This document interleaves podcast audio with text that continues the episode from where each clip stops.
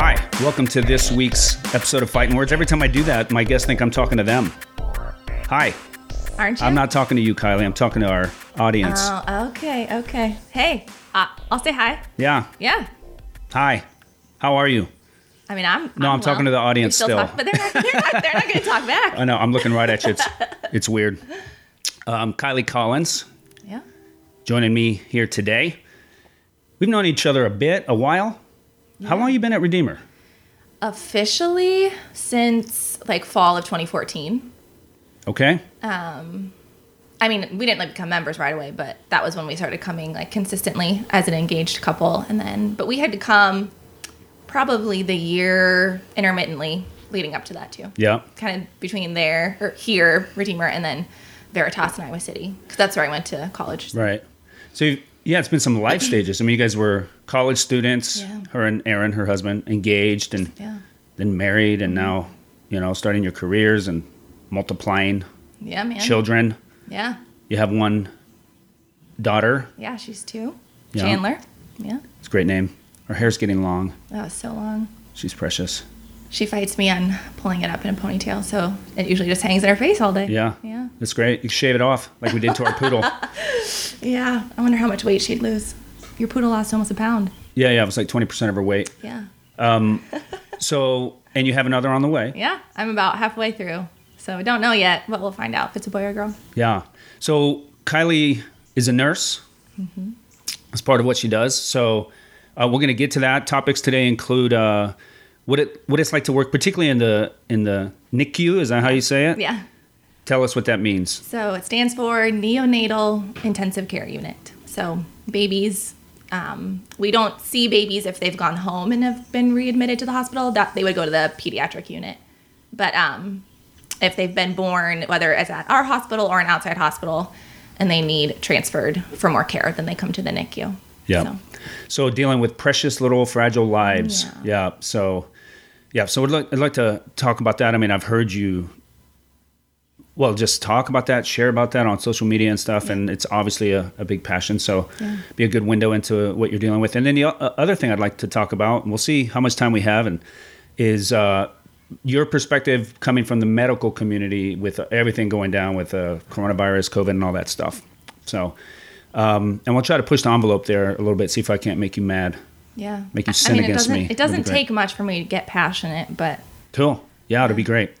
Um, but before you asked me a, a question before the podcast, you asked me if I listened to this, if I go back and listen to it. And I do because I'm looking for uh, highlights and clips and things like that, but I don't generally. But I do listen to podcasts. And you asked me what I listen to. Um, so it varies. I listen to some, you know, go-to Christian stuff. Like uh, right now, it's Voice of the Martyrs, which is uh, really great, short, 20, 30 minute episodes where they really talk to people on the front lines all over the world who are basically the, the persecuted church. So that's really, um, really good. Just to kind of remind you of global mindset. exactly and and a suffering mindset. Like, and frankly, it makes me feel unsaved every time I listen to it. I'm like, oh my gosh, the endurance and the faith these people have. Um, I listen to Star Talk Radio, which is uh, I mentioned that I think in this. Oh, yeah, I mentioned it in this week's sermon. Um, Neil deGrasse Tyson, he's a famous astrophysicist. Okay. And so, I mean, it gets crazy. They get into black holes and theoretical physics, and it's just like pushes your mind out. And, you know, I don't understand. I, I understand enough to follow and enjoy it. Yeah. Let's put it that way. But Yeah. it's obviously out of out of my uh, league in many ways. Um, I listen to Joe Rogan. You know, he's the most listened to podcaster on the planet. The most. He has more. Are you familiar with him? I mean, I'm familiar a little bit, but I Okay. don't listen. So he has more reach than anyone on the planet. Like millions of downloads and views, like way more than Fox, Scary. CNN. It is scary. But that's also why I listen to him. Because of that reach, he has great guest access. So, like Elon Musk, uh, Tulsi Gabbard, Bernie Sanders was on there. I mean, you talk about like No, Bernie Sanders isn't coming on my podcast. you know what I mean? And his guests are all over the place. He may have a comedian on, he may have a politician on, he may have a scientist on, and it's just fascinating stuff. So, and I recently started listening to this guy, uh, Eric Weinstein or Weinstein. It's called The Portal. Really interesting. I like it. He's a he's a de- he's part of what's called the intellectual dark web. If you're familiar with that term, it's a group of say left of center, Democrat leaning people, but who aren't necessarily all the way on the progressive. Okay. And so they push against that, and so it's really interesting, really fresh. And he he's kind of a brainiac too. Sometimes I'm like, I don't know what he's talking about either. Like What's Um, his background? he, uh, I'm trying to remember the guy's name. Peter Thiel is a billionaire that, um, I don't know exactly what he does. This guy works for him. He's like a, his finance manager, but he's also a scientist, like biologist, I believe. He was he's what he called himself. Uh, man, what was the word? Uh, a polymath, uh, which, from context, seems to mean someone who is uh, interested and I guess fairly um, adequate. I don't know at, at many things. Right, so he can talk finance, he can talk science, he can talk all kinds of stuff. Okay. Right, he's just a generally smart guy. Talk philosophy, political theory, like um, so. Uh, specifically, what his training is, I don't know, uh, but he's he's got a broad. He's like a generalist. So anyway, that's what I'm on right now. I've got a couple other ones on there. I don't I don't really remember. So you said on your drive you listen to some stuff because you Yeah. commute down to work and So I listen to um, I I've listened to a lot of different stuff, but the three main ones that I listen to, um, keeping it light, The Office Ladies. Uh, have you watched The Office? The show. Yeah, yeah, I know the show. So yeah. the actress or the actor that plays um, Pam, Jenna Fischer, and then Okay. the one that plays Angela, um, Angela Kinsey, they have a podcast and they just like talk through, like like break down each episode and give you like behind the scenes stuff. And Aaron got me into The Office, so um, those are long. Like the one I just finished was like an hour and a half. yeah, So it's like a lot of drives, but um, it's really fun and we like the show a lot. So we get to, and they have like different um, actors that were on the show on to their podcast. So I listened to that one. Um, I listened to Risen Motherhood. I feel like that's just kind of What like is it? Risen Motherhood. Okay. Kind of like a popular Christian one, but um, it's these two ladies. They're out of Ames, Iowa. Um, they're sister-in-laws, and they just talk about the gospel and motherhood. what are their names?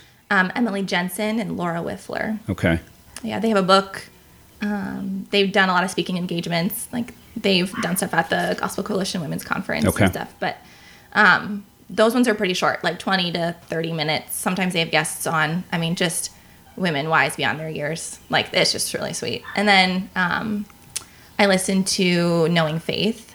Um, it's a podcast out of the village church uh, matt chandler's.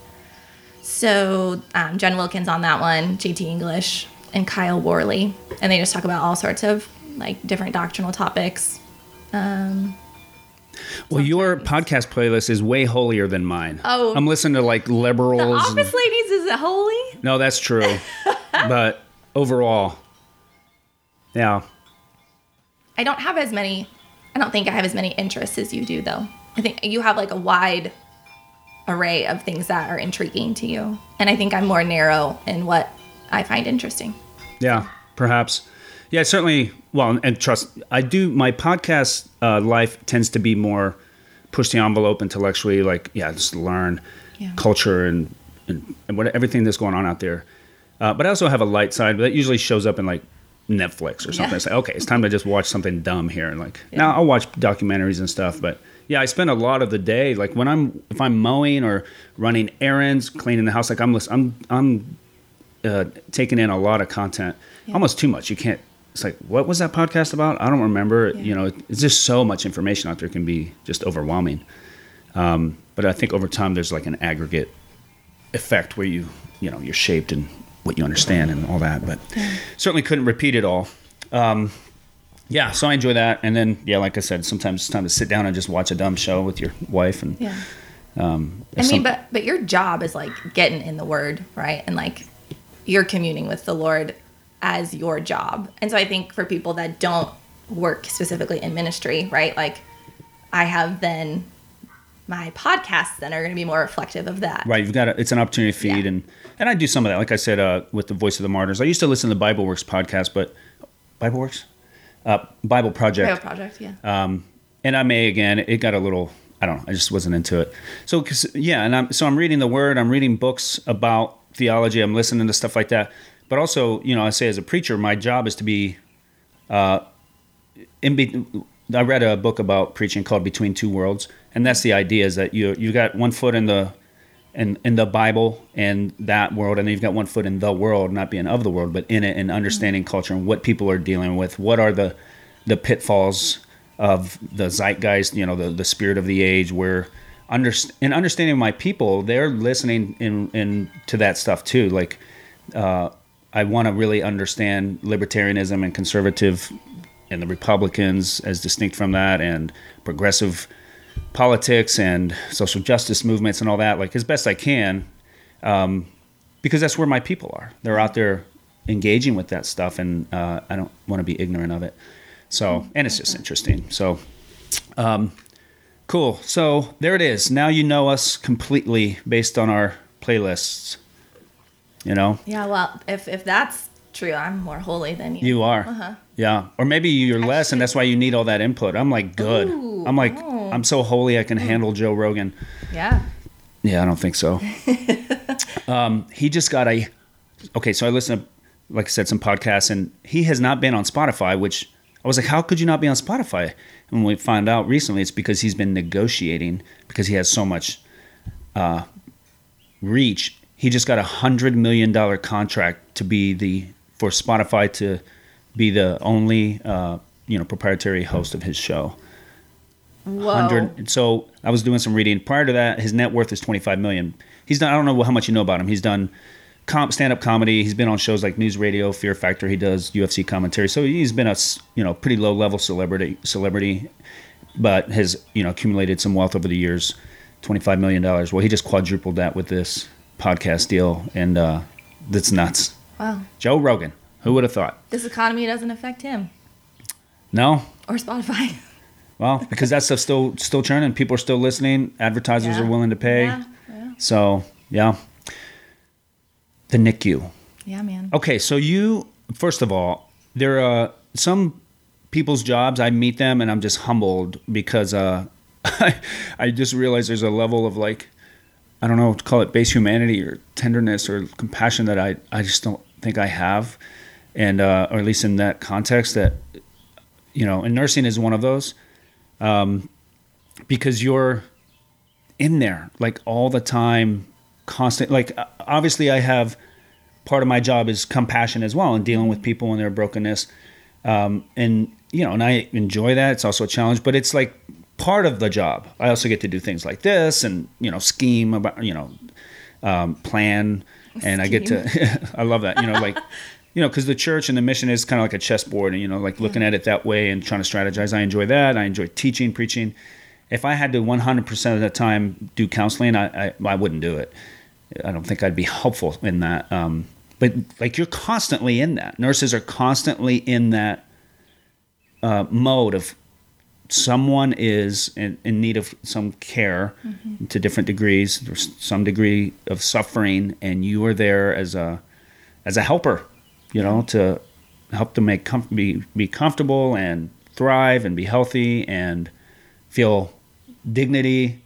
And so I think it's a really honorable profession and uh, that I don't know, I would like to think speaks to your heart, your desire, your care for people. So I'm just buttering you up Yeah, here. man, I feel Yeah. good. yeah. But it is a good thing. You know, it's good to celebrate what's worth celebrating. So well, let me back up and say and ask the question, when did you yeah, how did you discover this path toward nursing? Like three years old, I mean, seventeen? Like when did you know? as long as I can remember. Really? I mean, it. My great grandma, who I'm named after, June, that's my middle name, um, was a nurse, and then she had twin daughters.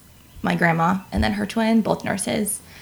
My mom's a nurse. My aunt's a nurse. I've got cousins. Hmm. Wow. Um, and and it was never anything that I felt like pressured into. It's not like the family legacy. You Sure. must be a nurse. But uh, I mean, just seeing my mom um, I was always interested in like the actual medical side of things, right? Like I had, if I had friends that would pass out in choir, it was like, oh, Kylie, what do, what do we do? Um, and I just liked knowing how to help people. I think, I think we feel a degree of helplessness when people are sick around us. Um, we don't know what we can do to make them feel better, and so it was always like really cool to feel that I, I could help sometimes uh, make people feel better. Um, so I mean, yeah, it, I just grew up around it.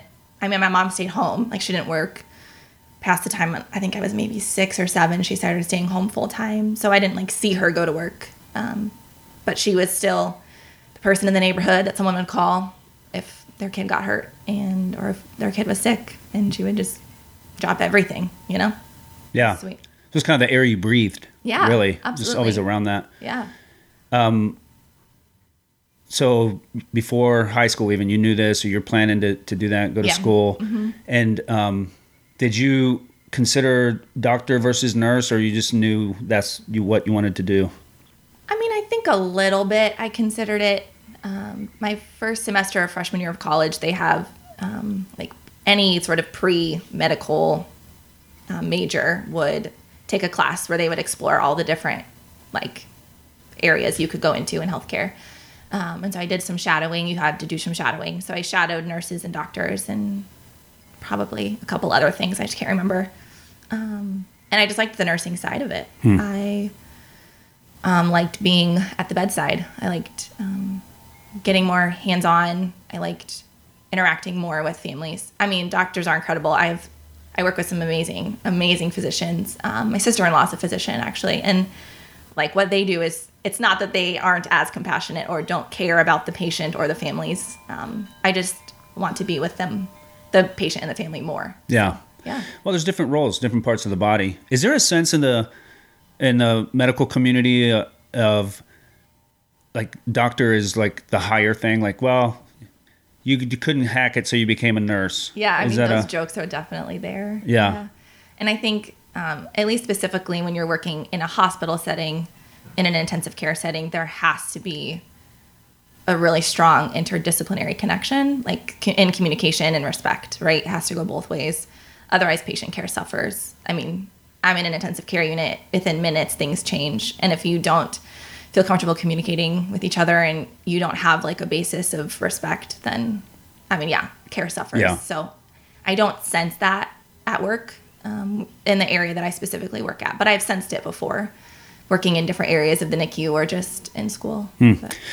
Yeah, you know, there there may be something to that in terms of like uh I don't I'm assuming the training to become a doctor is longer than becoming a nurse or Oh, gosh, something like that. And. Oh, yeah. so there's some de- degree of rigidity or uh, difficulty that you had to accomplish. But it really is uh seems to me like mostly it's about well, for some people I'm sure it could be vainglory and pursuing prestige and that kind of thing, but at, it, at its best, it's really about what are you designed for? Right. what are your gifts? Where will you thrive? And uh, you know that applies in all kinds of professions. It applies at church and i think in the well i don't think i know in the church world there's kind of this like well the best pastor becomes the lead pastor you know and the preacher. And it's like well no uh, it depends on what you mean. Um, i think i'm a strong teacher and communicator and that's going to be conducive to my to my role um, but i certainly don't think i'm the best pastor um, uh, you know, especially you start getting into other th- like well, like I said, what about uh, if pastor if best pastor is defined as the ability to sit with the broken and, and move them through that over the course of, of the long haul, like I don't think I shine there. That's that's hard, um, and it's weakness, sin, temperament, gifting, and all that stuff. So it's just certainly not true. It's not true in the medical field. Um, so you had a sense of that going into that. You got the opportunity to shadow and really saw, man, I want to be here. I want to be hands on and um, and so when did that get focused into the NICU? Yeah, I in nursing school, I was really interested in oncology, so cancer. Um, and I, I love kids, so I just always thought I, I'm going to be a kid's cancer nurse. Oh my gosh, Kylie! Like, what? I also, as strange it is as it is, I think end of life care is like my favorite aspect of working um, in the medical field. You're insane. I mean, I don't. I mean, sure you can say that, but Uh, I just so love that. I just really do. no, it's great. I've we haven't had a lot of death at Redeemer. I haven't seen a lot of death in my life, just for whatever reason. I have grandparents that have passed, but I didn't know them. You know, just grew up in different countries, frankly, and I didn't know them, and haven't had a parent die yet, or my wife, or kids, or yeah. like a best friend. And then we've had some people at, at church pass, not a lot, but recently we've had that, and and um, it's certainly difficult. And uh, one of the one of my go-to verses for that context is Ecclesiastes 7:10. It's better to go into the house of mourning than the house of feasting, for this is the end of mankind, and the lane the di- the living will lay it to heart. Um, and it, I have to fight to believe that when you're walking into someone's home where someone is about to die or has just died, like I feel completely unable. I feel able here. I can do this. I can plug the stuff up, ask you questions, but like that whole end of life thing, like I, and it's it's a good thing to feel unable. I'm not, yeah. but it's difficult. And so to, to imagine myself being in a place where I would choose to always be in that context, like end of life care, if that was your focus, there's people that's what they're always doing, and to some extent the NICU is a mix of that, right? Mm-hmm. There's kids that don't make it and kids that make it. Like again, I just go. you're not crazy. It's a good thing, but there's something. Uh, it's a, it's just not like me. I guess it's like I'm stunned by that desire. Yeah. Why are why do you find end of life care uh, attractive or appealing, or whatever word you would want to use for that? Uh, I think it's one of the most, if not the most significant part of life here um, for people. Like it's they when they have experienced death up close, right? So like I can't know what my babies feel. I, I don't. I mean, I can look at their vital signs. I can look at how their body moves, but I can't. I don't know what they're thinking and experiencing, but I, I, I can know what these parents at the bedside are thinking and experiencing, and that it's the most significant part of their life to watch their baby fight to live. And oh my gosh! And when it becomes apparent that it's not going to be medically possible, not saying that God can't do a thing. God does things. I've yeah. seen that. But from the medical standpoint, when we say we are maxed out yeah. and we don't believe there this baby can come back from this, that is like the most significant part of that that mom and dad's life. Like that that moment right there, that conversation. And are you having those conversations, or is the I'm doctor in the conversation? I'm it. not. Uh, no, I'm not. I mean, I'm not the one that stands there and tells them yeah. those, that news, but I'm the one that holds them during that news. If if they don't have each other. I mean, sometimes I'm holding them even if they have each other there, right? Like, what do you mean if they don't have like if other? both parents aren't there at the same time mm. to have that conversation, mm. um, or if one parent just handles it differently and is mm-hmm. physically a little bit more separated. And mm. I mean, I've like I've held moms before in the hallways and in in their rooms. I've and to be able to be a part of that. I mean, gosh, it just it's really humbling and it's really an honor to be able to witness those like really significant and intimate moments. Um, and I think obviously very much so figuratively speaking, like in my spiritual walk, those moments where I feel like things are impossible or things are dying, whether that like when I was struggling with mental illness and anxiety, I mean just becoming completely undone and like God showing me that He's in there in that with me. Um, I could have articulated that God, well, sure, God never leaves you. Um, but until I was experiencing feeling completely alone in my in my anxiety in my mind, trapped in my mind, until I was experiencing that, and then God showing me and it, and making it pr- like apparent that He is with me in that. I just think that has been what has totally changed my relationship with Him and. Um, how I perceive everything. So I just love to be part of those moments. Um, I want those moments to be as special um, for those families as possible. And it's just like a thing that I love and maybe a gift that I have to be able to speak into that and not be scared to speak or be scared to be silent. Well, I feel like a terrible person. No, uh, don't. Uh, oh, what am I doing with my life? Hmm. Wow. Um, yeah. How how long have you been in your current role? Um, four and a half years. I graduated in December of 2015. And you went into that role, and that's you've stuck with that. yeah, I was in school when I like entered the NICU for the first time, and that's I just knew like within the first hour. Yeah. I'm just thinking of uh, I just got struck by the thought of all those babies in there. Yeah. We have like 80, 80 at a time. Yeah.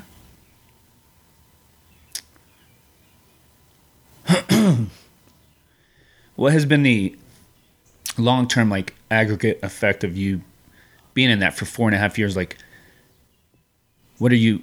How are you cha- being changed?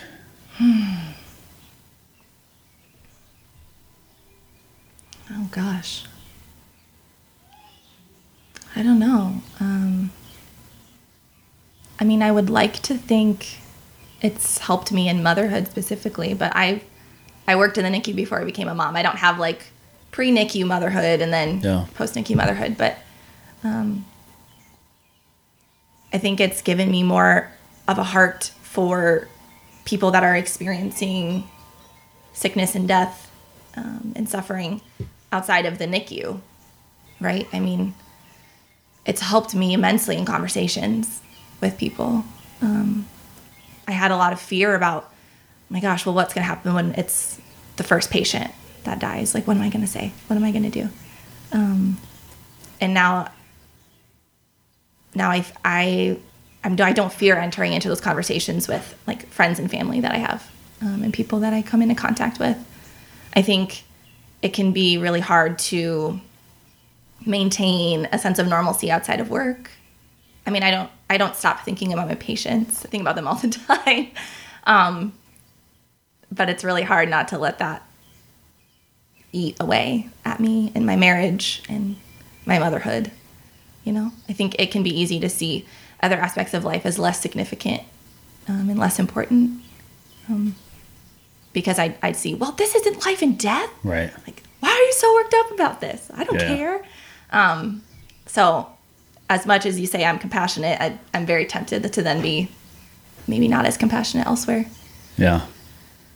You mentioned something a second ago about knowing what to say or when not to speak, and uh, I don't know. Do you have any advice on that? Like what what that learning curve has been like for you? Because the temptation, I think, is to try to fix things with words. Yeah. You know, Yeah. which Um, make I think th- those moments feel make my words feel really powerless. Yeah, and yet you're th- you're like, well, I feel like I should say something. Shouldn't I say something? Is that why I'm here to say something? Yeah. I'm just gonna sit. I don't know. Like, yeah.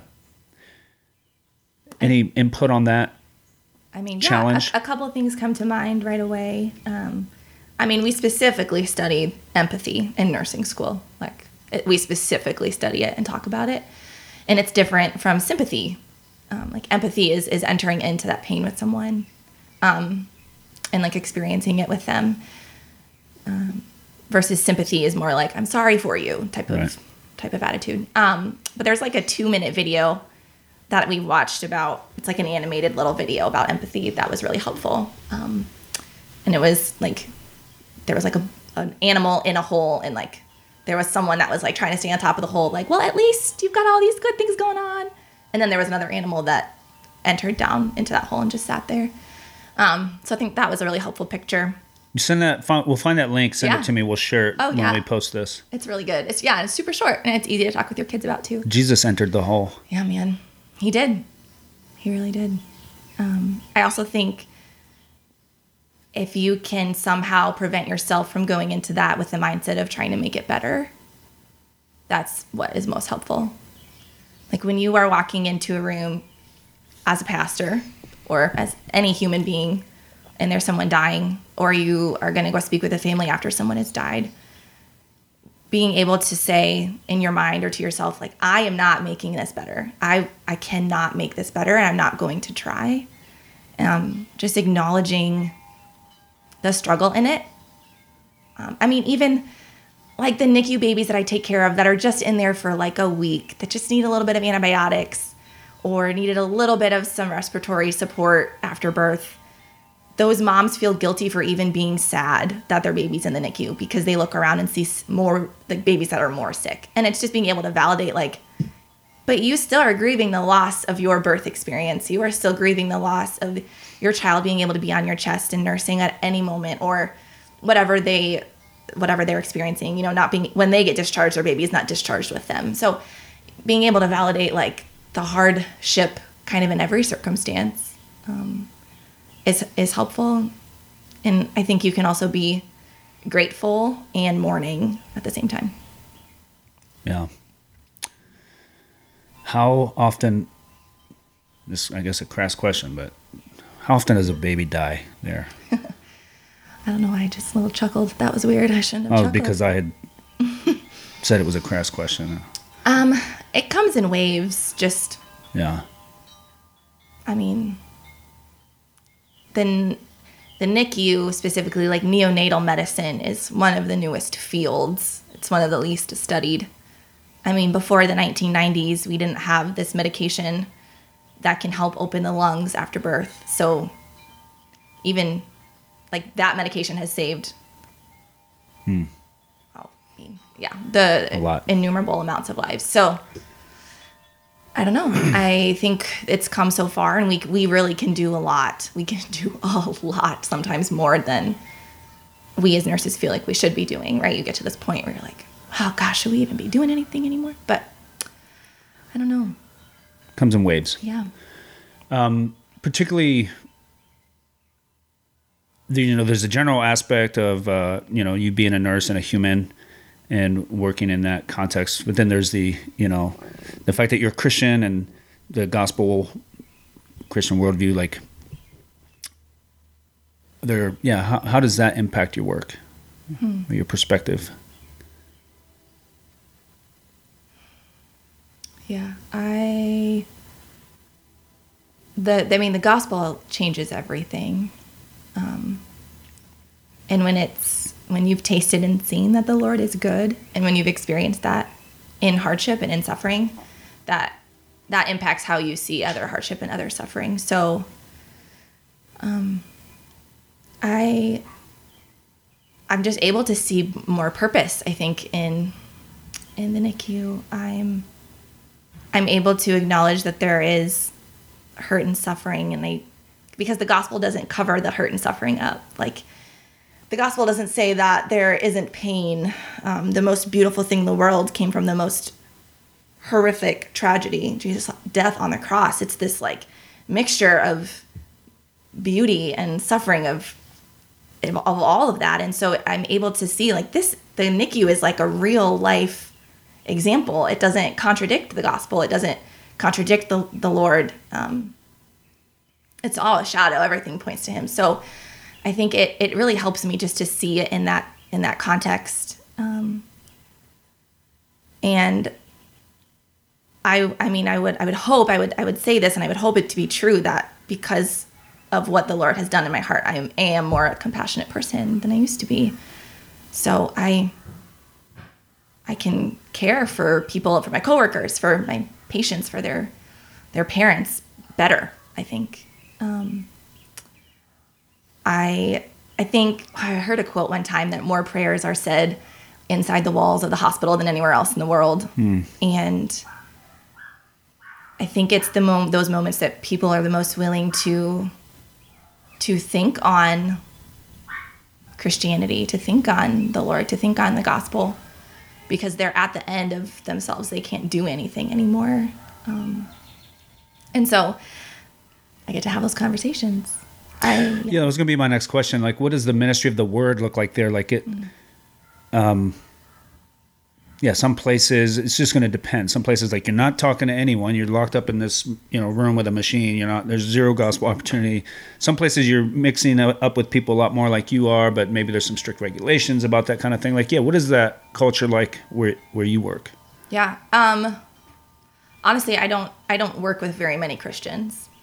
I mean, just point blank. Like, there are some people that are adamantly like against it, and there are some people that are just like, meh, whatever. I don't really have a feeling either way.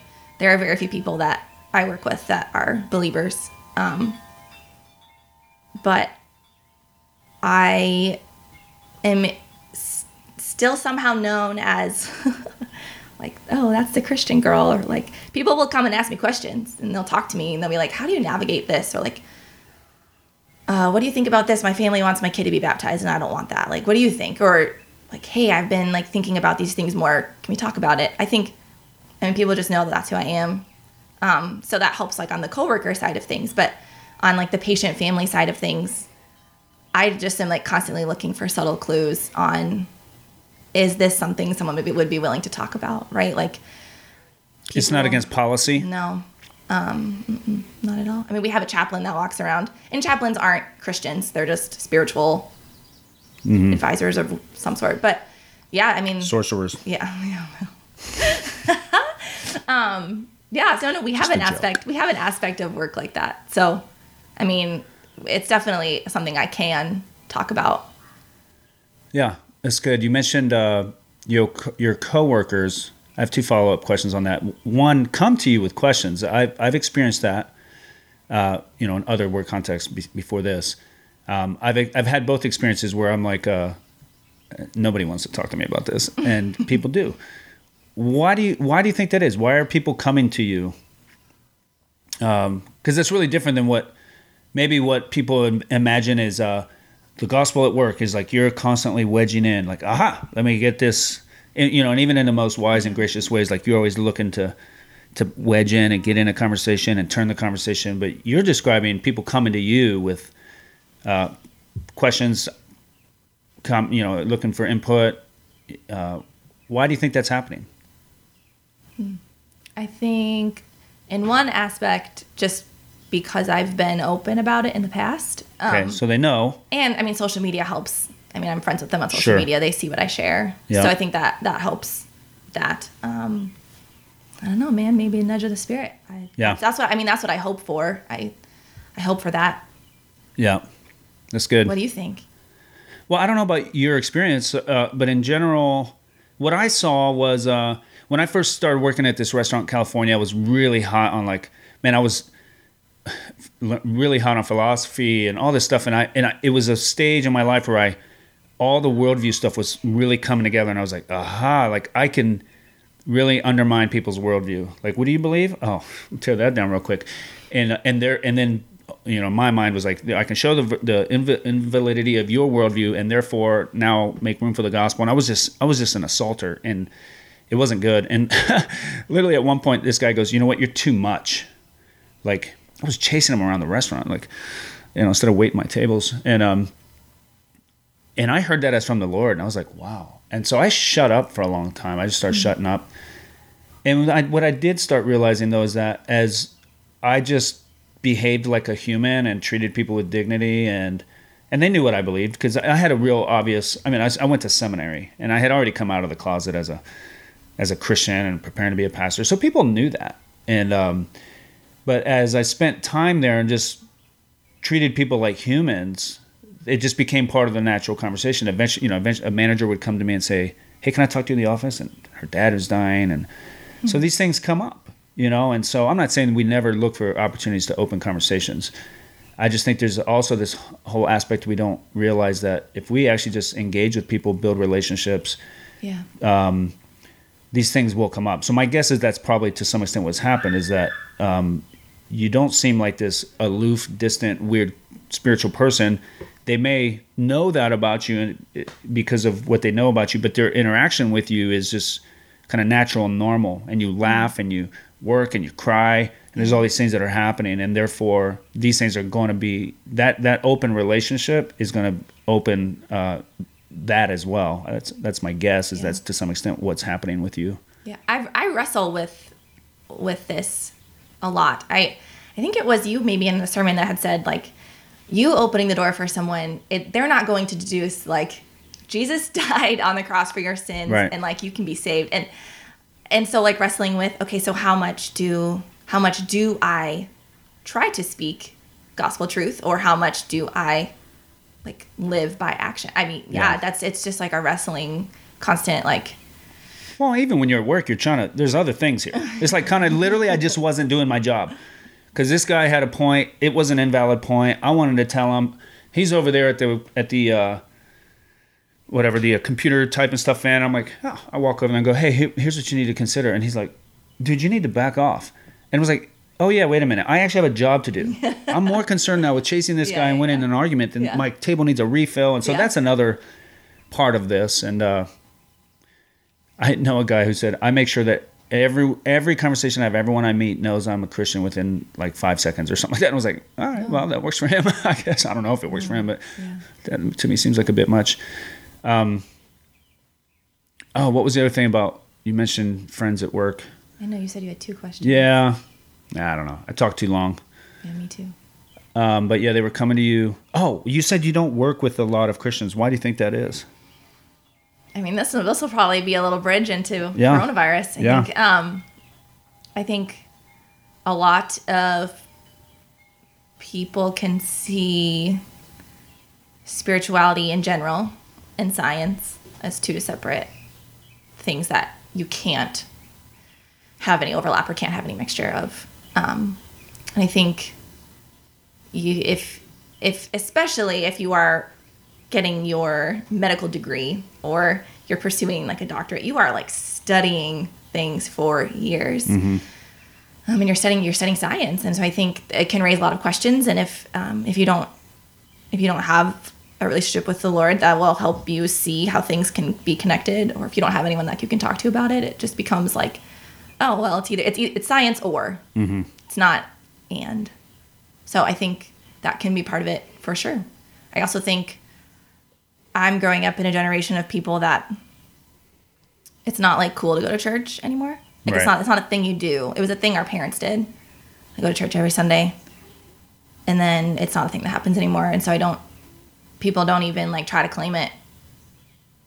And I, I think Yeah. I think uh, previous generations would claim it just as like, yeah, you go to church, it's a thing you do, yeah, you believe in God, yeah. But like, did they actually? I don't know. They actually have relationships Right. with the Lord, but Yeah, it's because there's a couple factors there. Number one, just the general culture is going to be less conducive to people aligning with that, and then the the the pursuit of science acting as a filter. Even though, I mean, I don't know how much I want to get into that today. I mean, there's tons of books and other stuff I can recommend about the relationship between God and science, and let's just say God made science. That's going to sum up my views on it. that sounds Um, so fine too. but yeah, there's this perception, yeah, even in the way that people talk in the media about, uh, well, yeah, you either you're a science denier if you're a Christian or if you're on the right or something like that, and and I certainly think that that's some people, um, and but man, these things are just really complicated. Um, why why did you say this would be this would be a transition into the like coronavirus conversation?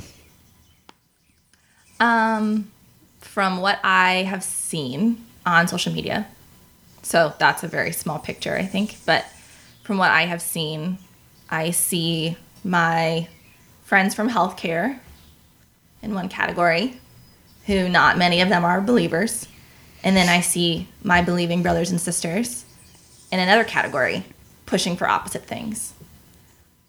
And so I think that's that's just kind of what I was, especially around the coronavirus right now. Yeah. Like that's what I mean specifically. Now there's exceptions, but generally the the the stats are playing out that way that more conservative Christian type people are going to be more suspicious uh, and resistant to um, the, the authorities' perspective on the virus and the reaction to it, right? And that's Yeah. that's going to vary. And there's a lot of people that are really nuanced, and a lot of people that aren't. And um, but yeah, that that bears out in the statistics beyond social media, Just articles about and studies about that stuff. Um, so you see that tension, you see that playing out. Um, let's take let's just actually talk examples. Let's talk masks. You're not wearing a mask. I'm not. I was wondering if you're going to wear a mask over here. I have one. I do have one. As long as you have one. Yeah. You know, it's like having a Bible. You don't need to open it. It's there. It's on the Yeah. shelf. There, I, I can I can learn from it. So so masks um, would be, you know, that's becoming like a really uh, what do you call it? Clear, visible, uh, decisive issue, divisive issue in our culture, right? It's like it can be as much, uh, not for everyone, but it could be in a lot of ways seen as a virtue signal. Like this is, do you care about people? You wear a mask. Oh, you don't wear a mask. You don't believe science. You don't care about people. You want them to die. And this is like the the worst simplification, Right. oversimplification of that. But that's where That's these things go.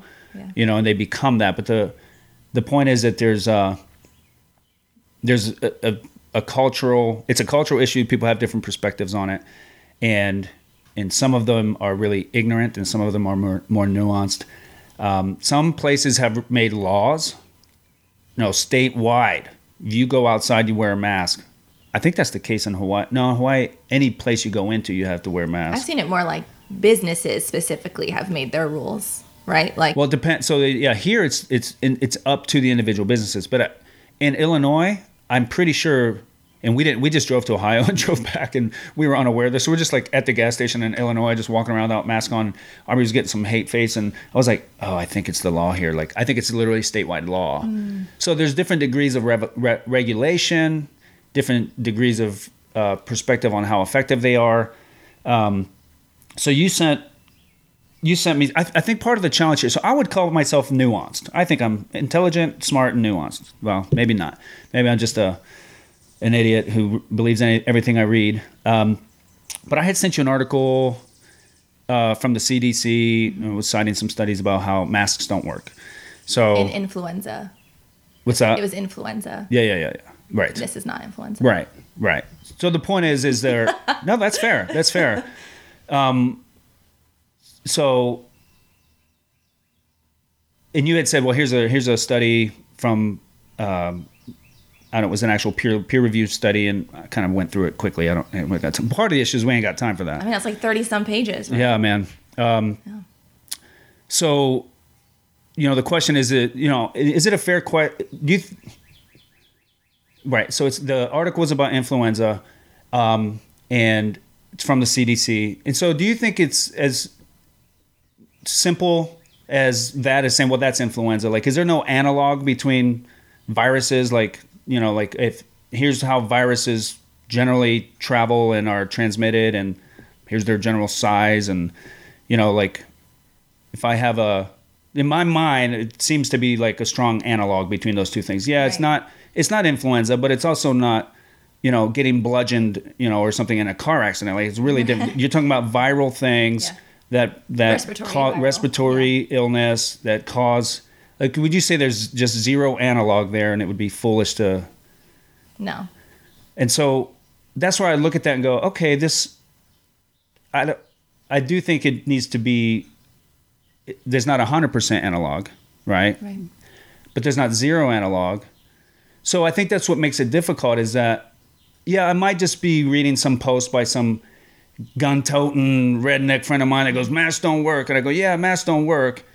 You know, that's a really silly approach. But then if I read this thing from the CDC, are they reliable? Are they credible? There's things that I'm trying to say, like, I could be suspect of masks effectiveness without necessarily just being like um, quick. You know, I'm trying to do my best to read things, um, and I think that's the challenge is that not not everybody's doing that. Not everybody's trying to be uh, thorough in what they're reading. But why are I think that's what I come back down to is like why are we why does everyone feel that we need to do our own research into this? Say I that mean, again. Why does everyone feel that that we have to do our own research into this? Oh, because experts disagree. Let me. Are you familiar? Did you see the uh, video from Dr. Fauci where he said don't wear masks? no. Really? So two months ago, he was saying masks don't work. You talking about fabric masks? Or what? Whatever. He was just saying they don't work. He was saying oh, when they were like people need to wear masks, and he was saying we could. I, I can pull it up. I mean, I know that fabric masks are not as effective. Like I know that that, that was a thing for a while. Like uh, St. Luke's up here in Mercy were accepting fabric masks that people were making from home for their healthcare workers, and the university was like, "Nah, man, we're not accepting these for our healthcare workers. They don't work." But then a couple weeks later, we're wearing fabric masks at work. I mean, now now I get surgical masks at work, but yeah. It, uh, yeah. yeah, there's a lot there. It's really complicated. Things so are you changing all the time, and it is confusing. say that again, Things are changing all the time. All the time. There's like, but it's a novel virus, right? Like we think we know one thing and then we see something else And without actually having time to like conduct research on it, we're saying these things could be correlated. These things actually could be this could be a causation, not just a simultaneous event. Some one thing could be causing the other. Maybe we should change what we're doing. I think, and that's where you, you know, you ask the question, what, how'd you phrase it? Why do people think they need to research this for themselves? Is because, I mean, you just poked a big hole in the expert ar- argument. Like, like, well, things change. Like, well, so let me, when do I believe you? Hmm, yeah. Do I believe you last Tuesday? Do I, well, think, and, and again, it's not necessarily like the worst t- take you can take on this is like, you know the, the the the medical community is a lying fraud they're out to get us and i could see when people talk that way well that would be highly insulting and uh, undignifying I mean, also But- just not true. right well Like, no, no, but but like that the medical community as a whole is out to get people. right That's not true. Right. There's corruption in- within the medical community. There's right there's and that happening, but right and so where do you see that happening where do I see the corruption happening? I mean, there. It's been I've I've seen I've seen doctors or and scientists say these things that are not true that have already been debunked and things that the majority at least of experts are saying that is that's actually not true. Here's the list of studies to support that. i i think that's yeah that's part of why it's it's really difficult like Well, you see this. They they have a doctor, and their their their title, their Right. title is doctor. Right. I mean, there was that the video of those like two physicians from somewhere. One, Yeah, of, them, yeah, yeah. one of them wasn't Yeah, even board remember that. certified. One of them wasn't even board certified. I mean, so like, like, well, yeah so the, here we're getting into the, the the real challenges it's just really confusing. Like let me just ask you simply should we trust doctors? Yes, okay. Well then they're going to say these guys are doctors. Yeah, right, right. that's what i'm saying. Yeah. and you go well not them. Okay. Oh. Which which ones? And and that's what i'm saying. It's just not it's difficult especially when you you're bombarded with all kinds of stuff. And this is where i think long term long uh form conversations are helpful. And I'm, I'm fine with social media posts. I obviously do it. And i just think that there's inherent weakness in it. Um, and when we can sit and go well you're saying we should just trust doctors? I mean you literally just went well i think that would be really helpful for someone to, to hear. And then it, it, i think it grants their maybe they're overreacting maybe they're under um, preparing but they're not completely insane to think that not all experts should be trusted. You know and i think that's if you say trust the experts it's like well i don't know about that. Or if you say every expert is out to get you it's like oh gosh these are just really polarized positions that aren't Yeah. helping anyone. And so the only other way to do it is to move forward with tons of uh, nuance and trying to do our best to stay on top of the issues. And and it's really it's really difficult it's really hard um, so why aren't you wearing a mask Yeah. Um, I I wear a mask when I go when I when I do go out in public. I wear it out. I wear it at work. I wear it when I go through the drive-through. so I- somehow I I didn't fall into that category of I need protected Well, I also figured we weren't going to be speaking like directly into each other's. I mean, we have this microphone in the middle of us. Not that it's really Okay. that effective, but I, that's what that's what I was thinking of this morning, um, and that's why I brought it anyway because I just wanted to yeah yeah see how I. or is it about yeah is it maybe because you thought the the expectation wasn't there from me Yeah, I think that's part of it too. like that guy's a nut job he doesn't think these things work anyway I don't think you're a nut job, but no, I mean I know that you haven't been wearing a mask yeah for let me the most part, at least. One of the things I'd like to talk about is yeah, just the challenge of like who has credibility. So like I sent you some article and I said, "Hey, read this," or "Let's talk about this."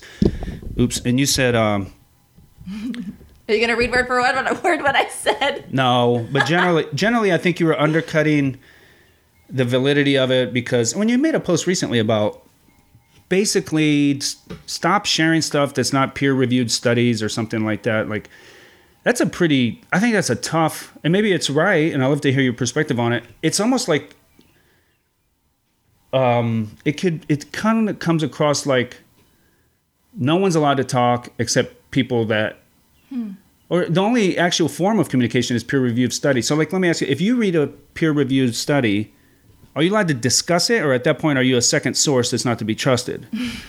And if can you write it down? And if you write it down and publish it you know, I I, I kind of felt that way. Maybe that's not how you mean it, but it it comes like, oh, that guy's no articles, no one's opinions matter except peer reviewed studies. Like, and maybe I'm mistaking, like misreading, like how you're saying that stuff. It seems like uh, an a really difficult standard for everyone to abide by when they don't have access to them. They don't even know how to read them. There's like symbology in there. You know, am, am I misreading what you're saying there? I mean, no, I okay. guess. I, I, I, think that's pretty accurate. Um, I just think like everything that, okay, not everything. Most things that the medical community do, it's based off of years and years of research. And things have changed in medicine, but we live in this short lifespan where we don't see how things are different from the early 1900s to now. Like medicine, we have said before, I mean, take safe sleep, whatever. If you don't believe safe sleep, that's a thing. But like, did you say safe sleep? Yeah, I don't even know what that is. For like infants. Like, what's the best way for them to sleep? Yeah, what's like, what does the American Academy of Pediatrics okay. say as the safest way for an infant to sleep? My mom said when she had each of us three kids, they had it was different each time. Okay, so like, right, things change in the medical field, and and I just the only people that like are trained to know how to how to research that, how to how to take one thing that we are doing and research it. The only people that are trained to do that, the only people that are trained to understand the actual research and like the links they go to are the people that are trained in that. So it's just I'm not trained in that. I have a very very very maybe this much more knowledge than the average person just because I I learned a little bit about sure. that in school and I'm around it uh, at work. But I mean, I am not that research article that I sent you. I, I could understand like, a little bit of the gist of it, but like beyond that, it's like it's totally rubbish to me. I have no idea. But I think it comes down to I trust the medical. There's community. a general posture of trust, There's right? general posture. I think it's different. Yeah, and I think let me let me nuance it this way too. I think when I walk into a hospital, there's a gen, genuine a general posture of trust, and I've never I haven't had one experience where I thought some doctor or nurse was trying Out to manipulate you. So I think that's I think part of what's difficult here is that there's um there's the government medical right. community, which to me and uh, does enter um, bring in a layer of suspicion. Like Dr. Fauci is a a uh, politician now. Like yeah. the the political powers that be don't bring him in. They're in the business of spin and control. Yeah. They're not going to just say, "Well, let him say whatever he wants." Absolutely. He would not have access to the their microphones unless he was helpful to their cause. That's what I would say. This is not a pure endeavor. Um, so I think for me, I'm, I'm more comfortable saying mm, the higher level of government and control, and uh, because they have, they're balancing a lot of things like public opinion. Uh, uh, what's that? Re- I mean, yeah, re-election policy. Oh, all kinds yeah. of stuff. And and I go, okay, so when I think that's maybe part of the nuance here when someone says, "Oh, you can't trust the experts," they might mean they might not mean you. And I think maybe sometimes would you feel like you receive it personally sometimes like hey, I'm in there doing the stuff, caring for people, freaking entering in with people and crying and empathizing and you're calling into question my whole entire profession? Like I yeah. could see that being really insulting and again, this is where nuance comes in. I I'm guessing that's not what most people mean they don't mean you or the they might mean the administration you know how they chalk up deaths because of the budget. I mean, i'm sure you're familiar with that issue right? Whether or not um, that happens or not i don't know. Yeah. um, but i don't think they mean you you know and that's really hard to sort through that. But i would agree with that. I have a general trust to general and maybe i'm wrong i don't know. There's people that are more suspicious than i am. Like i'm not an anti-vaxxer we vaccinate all our kids, and but I do when they. Can't believe you just brought that up. well, let me. Well, so I'm not an anti-vaxxer, but I will tell you this: I get. I've never been more nervous about a vaccine than now. Why? Because this whole idea of like the government is possibly going to require everyone to have a, this vaccination that was developed really quickly and and uh, and if you don't, you don't get to go anywhere. And I'm like, oh, that seems a little scary, you know. Does that seem scary at all? If that were true, Yeah, if that were if that were true, and that's, you know, and and I don't know but if we've it's never true. se- like we ha- in the in history we we have not not Required seen that. that before. So why are we? Sure, we can like sit and think about that and be skeptical that like maybe that maybe they'll do this, but instead it's turning into they're going to do this. Yeah, and it's not. Uh, it's not accurate. you don't think it's it's uh, highly probable. No. Yeah. I mean, even these like stay at home orders, no one was like actually arrested for I mean I mean okay maybe there maybe there were some cases. There's a handful of people who've been arrested for opening their businesses and things like that. but like for people people were saying like you shouldn't be going to see your family members. People were seeing their family members and I mean yeah, you can't like enforce things like that really all the way down to it. Like I don't they can't. Well, you could. It'd have to get pretty. They don't have manpower to do that. I don't think they have enough manpower to do that. Well, you're just sit outside of everyone's house. Don't leave. well.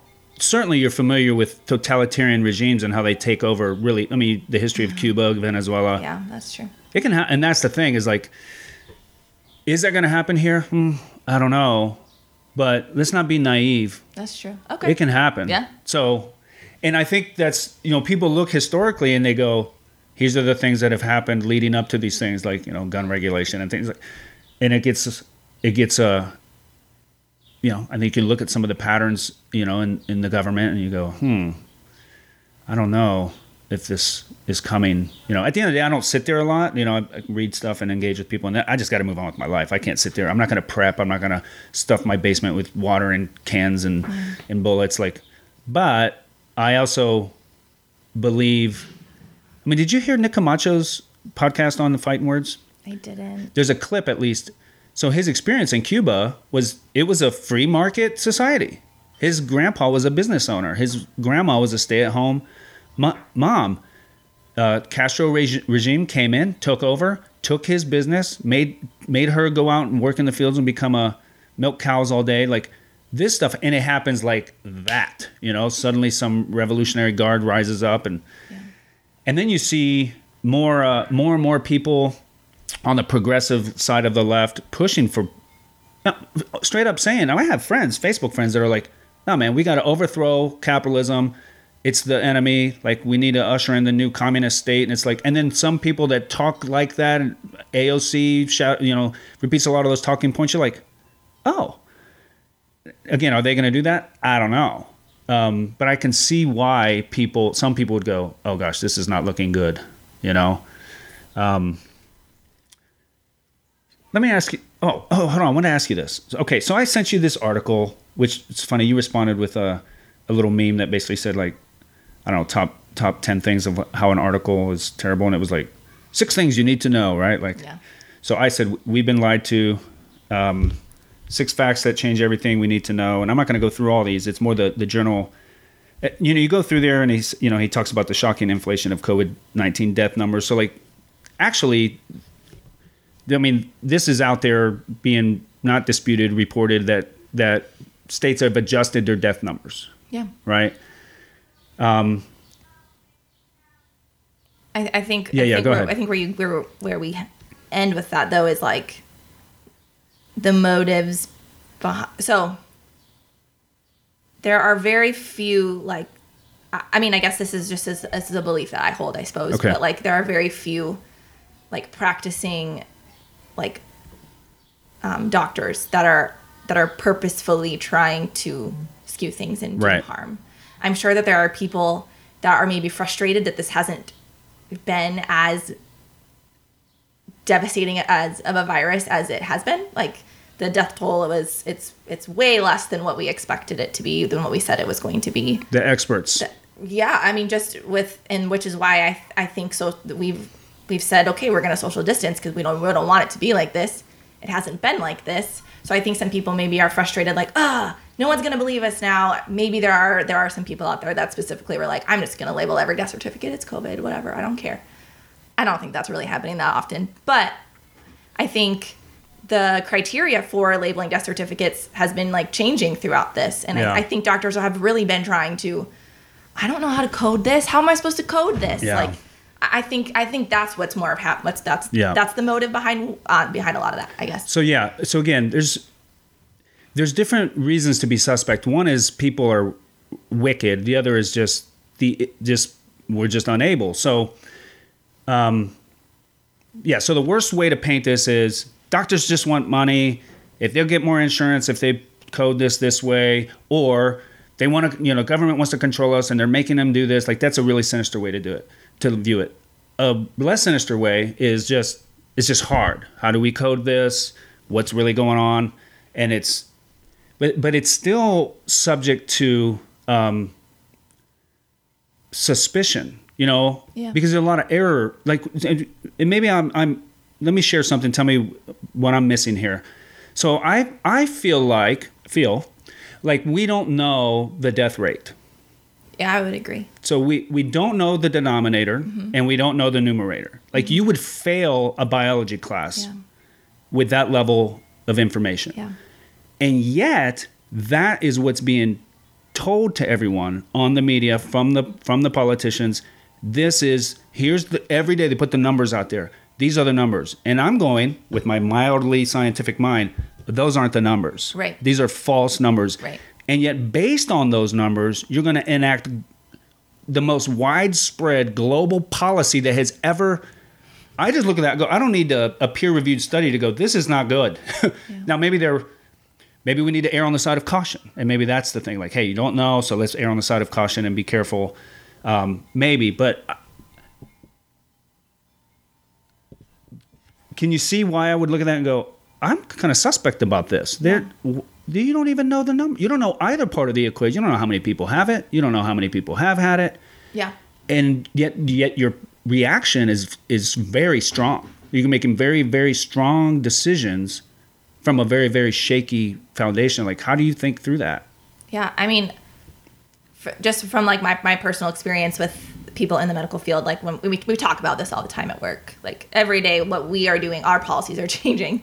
So we talk about this at work, and the like the physicians and the nurses that I'm speaking with are so frustrated at the administration. So I think like I think what, what's what's happening is is people are saying, okay, well, science and the government are on one side, and everyone else is on the other side. When like science and the government have have really been at at odds, I, I think through this, and that's what people are thinking. I mean, we would know numbers. Well, and throw the media in there too, right? yes, There's all yes, kinds yes, of factors, yeah. And I and I think that's which is in the government's pocket. yes and i just i i think i mean we've been so frustrated that we we can't have access to testing i mean we would know so much more yeah, if we could have access to testing but can you imagine if we completely underestimated it and we didn't enact any sort of like cautionary measures and more like just and just there if there were that many more deaths because of that like how I, I just i just think that would be so much worse yeah. It's kind of the argument for from caution, um, you know, for being cautious and uh, and and, me- and maybe measure. And I think those those conversations are good, and caution is a good thing. And I think, unfortunately, what happened though, it seems to me like there was this kind of monolithic approach. Like we have to be really cautious on this, and then suddenly they took like two months for people to realize.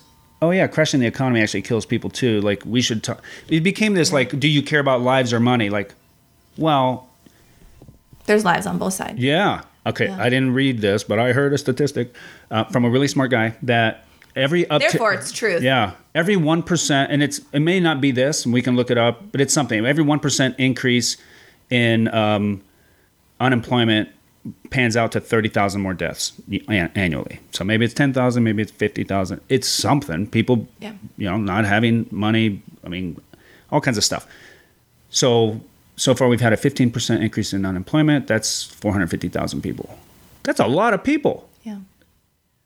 That should have been part of the. But I think if, uh, unfortunately, I hear like, if you want to talk about that, you're a murderer. You don't care about. I'm not saying you're saying this, but this is where I see the polarization online. Like, hey, we should talk about the economy. Oh, you just care about your 401k. And it's like, uh, wait a minute. I thought we cared about poor people.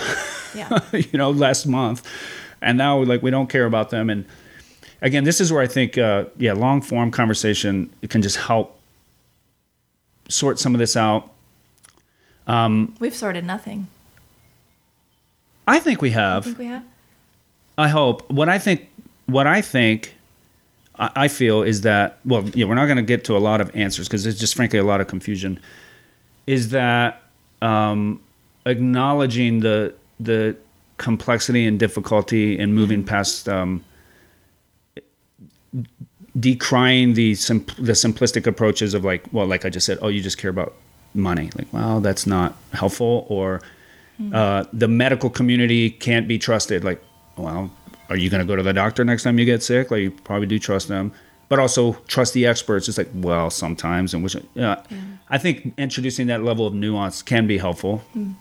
Uh, but yeah, in terms of like nailing down where all this, I don't have the information. I don't know. I'm gonna have a gut feel this afternoon and decide whether I'm gonna go outside or not, and uh, and whether I'm gonna wear a mask. And it's it's yeah, operating from a great place of ignorance, for sure. Um, let me ask you this. Go ahead. Oh, I was just gonna ask, like, wh- why why is the mask wearing such a big deal? I can understand why shutting down the government it, that's a, Sure. a really big deal, but I Why not? It's like a simple ask. Just wear the mask. well, and it's it's like people are waiting to to see proof that masks work before wearing them, versus we know masks don't actually hurt. Right. I mean, if if masks hurt, like what what do we think surgeons do all day? Do we just have a new surgeon every day because oh they wore a mask all day now they're dead because masks kill you? Like I don't know. It's just like what? Why is it so hard? Why is it? Why are we so against just doing it? Sure. Um, I guess there's some degree of just like, uh, no, it won't be controlled by you, especially if I don't trust you. Like you literally, you don't know the information, and you are uh, making totalitarian moves, and and screw you. And now you're telling me, what, I have to push a freaking shopping cart. Like the level of control that, that we see looming is just insanity. And maybe it's a signal of like, no, I, and maybe that's not the right thing, but I could see someone saying, I'm not, no, you're not micromanaging our lives this way. You don't even know the information. You don't even know the numerator or the denominator. And you're telling me where I can shop, where, whether or not my church can gather, whether I can visit my family, that I have to wear a freaking mask. Like, it's the level of intrusion is like offensive. Like, ba- based on really bad information. Every year, why don't we? Let me ask you. So, how many deaths would it take for for you to say? This is your status. I didn't respond Yeah. to it. So we know there's people die all the time. Like people Yeah. die of heart disease, and we could shut down a lot of those numbers, make certain foods illegal, make people exercise. Like we could do this. Car car accidents, you know, tens of thousands of car accidents every year. We could we could shut that down, shut down the economy, and those people don't die. Uh, the flu, right? However many, some people say it's ten thousand, some people say it's sixty thousand, whatever. It's tens of thousands of deaths. We don't make people wear masks, so it's kind of like. I think that's an important question, which hasn't been answered. What is the number? Yeah. Because if you're willing to control society this much, why not? What What about next year? Are we going to do this for the flu? What other? So again, it's it's slippery slope ideas about what is the role of government, the level of control they should be allowed to have, and what's your number, Kylie? I don't have a number. I think I have more of a how long it takes for for death to happen as a result of something, right? So like you have unemployment and then you have a length of time before like like one person being affected by unemployment, they don't die in 2 weeks. Right. With COVID, with infectious disease in general, Sure. you you die sh- very soon. Okay. If, if if you are going to get it bad enough, you are going to die shortly. yeah. And so I think I think that's that's how I can like categorize it much easier. I can say, okay, well, let's just worry about the short term deaths first. Because we know whether or not we know the death rate of COVID, we know people die from COVID and we don't know very much about COVID. We know a crap ton about the flu. We do. We know. We know so much more. We know how patients respond on ventilators. We know certain ventilator settings that respond more. We know ranges that we want their CO2 to be in Yeah. to help them with the drive to breathe. Like we we know all of these things about the flu. It's been studied for years and years and years and years and years. We don't have we have we don't know anything about coronavirus. Well, that's right. So they know it's going to be this many, and that many's fine. Thirty thousand. It's great. We're not going to shut down the economy and make people wear masks. I mean, we're still studying the flu because it's not okay. It's not okay for these people to die from what we think is something. but it's okay enough to not shut everything down. Yeah, I guess. Yeah, and so and so I think we've. I, I'm, I'm, I'm happy to see some things start to open up again. I, I don't. I don't think we should be locked in inside for months and months and months and months and months. I think we need to test. Okay, if we open things up in three weeks from now, right? So if, if the incubation period lasts up to 14 days, maybe three weeks from now, if we see us if we start to see an increase, Okay, let me. Uh, how much time you got? I'm gonna go. We could go forever. I mean, I could go okay. a little bit longer. Okay, so I I would say if we see an increase, I I imagine we're to see an increase, and that's why I think p- people feel like the goalpost has been- moved.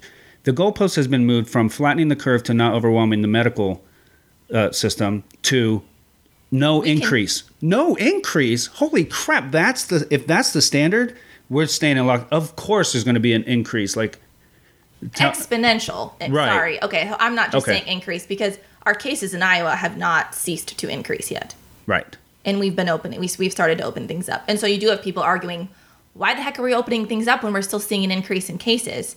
I think when I think when we start to see exponential increase, that we need to think maybe we should. Mm, I don't. I don't know what that. Look, I don't know what that looks like. I don't, What's the I don't- number? I don't have to make those decisions. I know, but the people that do aren't saying, okay, here's the level of exponential increase and why it would, at which point we would determine No, because it. the media's never going to tell you that stuff, and the government's not going to tell you that stuff. I know. So it makes it very hard to operate under yeah, that. I'm, and scientists are frustrated. I, I- me- medical people are frustrated at Yeah. at being at being put in those same boxes as the government and as the media. So, and, and maybe, you know, said, what did we accomplish today? I think that is a helpful distinction. Like, again, yes, the government, the, and, and government intertwined medical, like WHO, like, read some stuff about the WHO. yeah, like, I mean, I'm a little skeptical of them for some. Yeah, yeah, and so I already. think that's a helpful distinction versus the nurses down at, um, you know, at the hospital dealing with the people. Like, yeah. So I, I, that's how I think through it. I hope that's how people think through it, and I think that that would be a helpful distinction when you talk or when you just process this stuff. Is that uh, there's a difference between Kylie and her colleagues.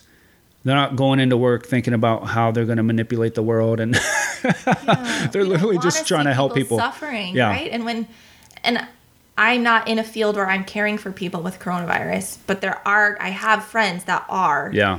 and they're seeing it and they're like if we can prevent this like let's do whatever it takes like that's because they are firsthand seeing that suffering i mean they're literally holding Whatever it up their phones takes? saying that's that literally though and and, and like, you know, you're not they're not breaking it down but they're Right. literally like if we can avoid this like i want to avoid Yeah. this So was it a, uh Cuomo in you know New York said something something like, if we can save one life, you know this has all been worth it. And that's where I just go. That's just not true. That's a nice little cliche, but it's just not. We accept the fact that life brings death. Yeah. Right. And I don't. And when people aren't saying that, when the governor, or whatever, I forget if he's the mayor or the governor. I think he's the mayor of New York. Um, Yeah, yeah.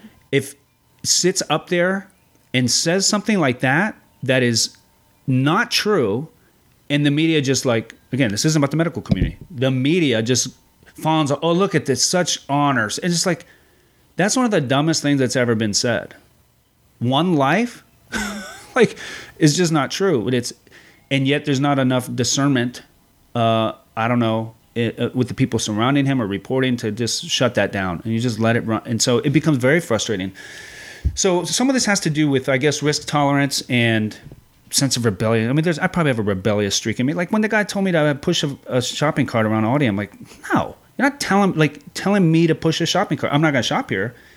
It's your store and you have the right to do that. But i don't even know why. And then two days later i don't need it again? Like is the sh- wait is the shopping cart necessary or not like why are you what are you doing like so it's it's harder for you to to see like why potentially they could be asking like you pushing a shopping cart is not bringing you harm no So what? So like what?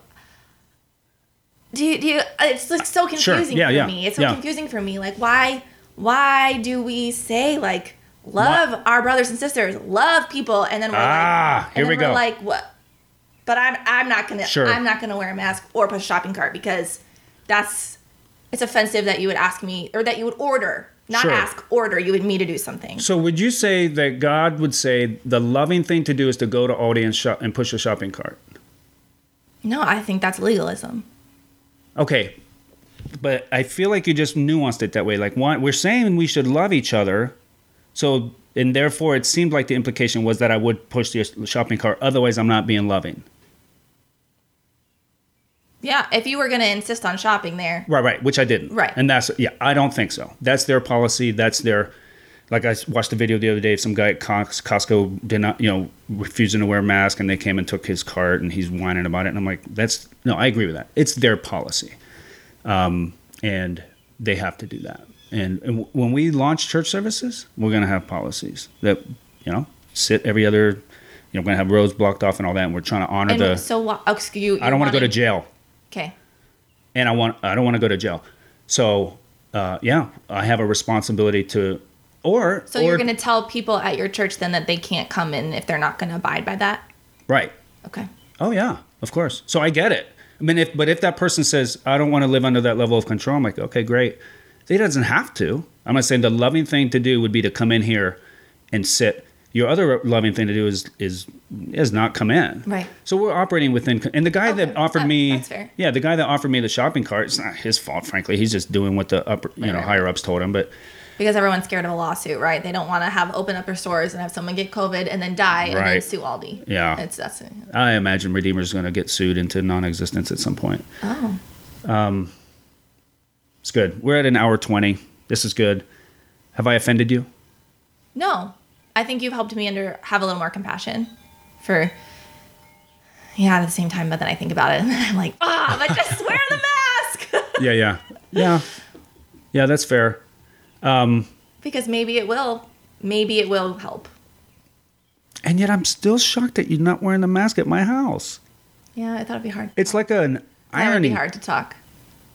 I did think it'd be hard to talk. So unless you're going to ha- go somewhere where you're going to talk,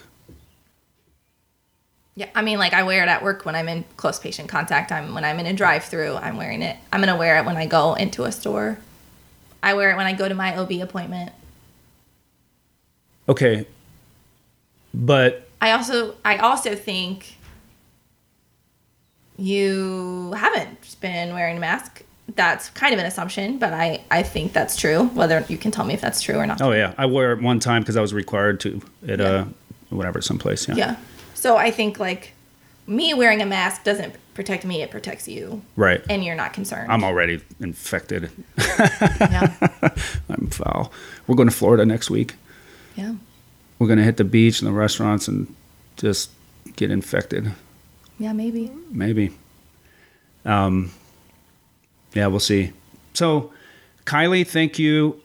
Uh, my goal in this has been to push a little bit and have a conversation and nuance stuff, but to love you. I hope you felt that way. Yeah. And not disrespected or No. because realistically, yeah, again, I, I think we there's actually not a lot we disagree on, um, but that's my hope for us as a church is. Oh gosh, how do is it possible for us to talk about stuff and and love each other? I certainly hope so, and we're going to fail, and there's grace for that. But I hope it's a continued growth edge, and I don't always succeed at it. Um, I think it's easier face to face. I'm probably more offensive online than I am face to face. You know, Yeah. there's a there's an anonymity. We're just more easily offended online too. Like we we think this we have this person has an agenda, so therefore if they don't use a smiley face at the end of their sentence, then they're angry or something. Yeah. Yeah, and we can't hear tone, Yeah. and so I don't know. I go back and forth about the value of that, but again, I, I think part of my passion and role is is a communicator, a speaker, a, a preacher, a prophet. Like I just can't imagine going completely silent on that. And uh, I don't know. Maybe it's helpful. Maybe it's not. Some things are more helpful than others. Um, but face to face helps. I think we would. We usually talk to people different. There's we will talk to people online in ways we won't talk to people face to face. You know, it's like the keyboard warrior thing. Like Yeah. because then, well, there's a lot of reasons. Some of it's fear. You know, fear of man kicks in, but also we could see people. We see their eyes, see their humanity, like right, climb in the hole with them, and Yeah. um, so.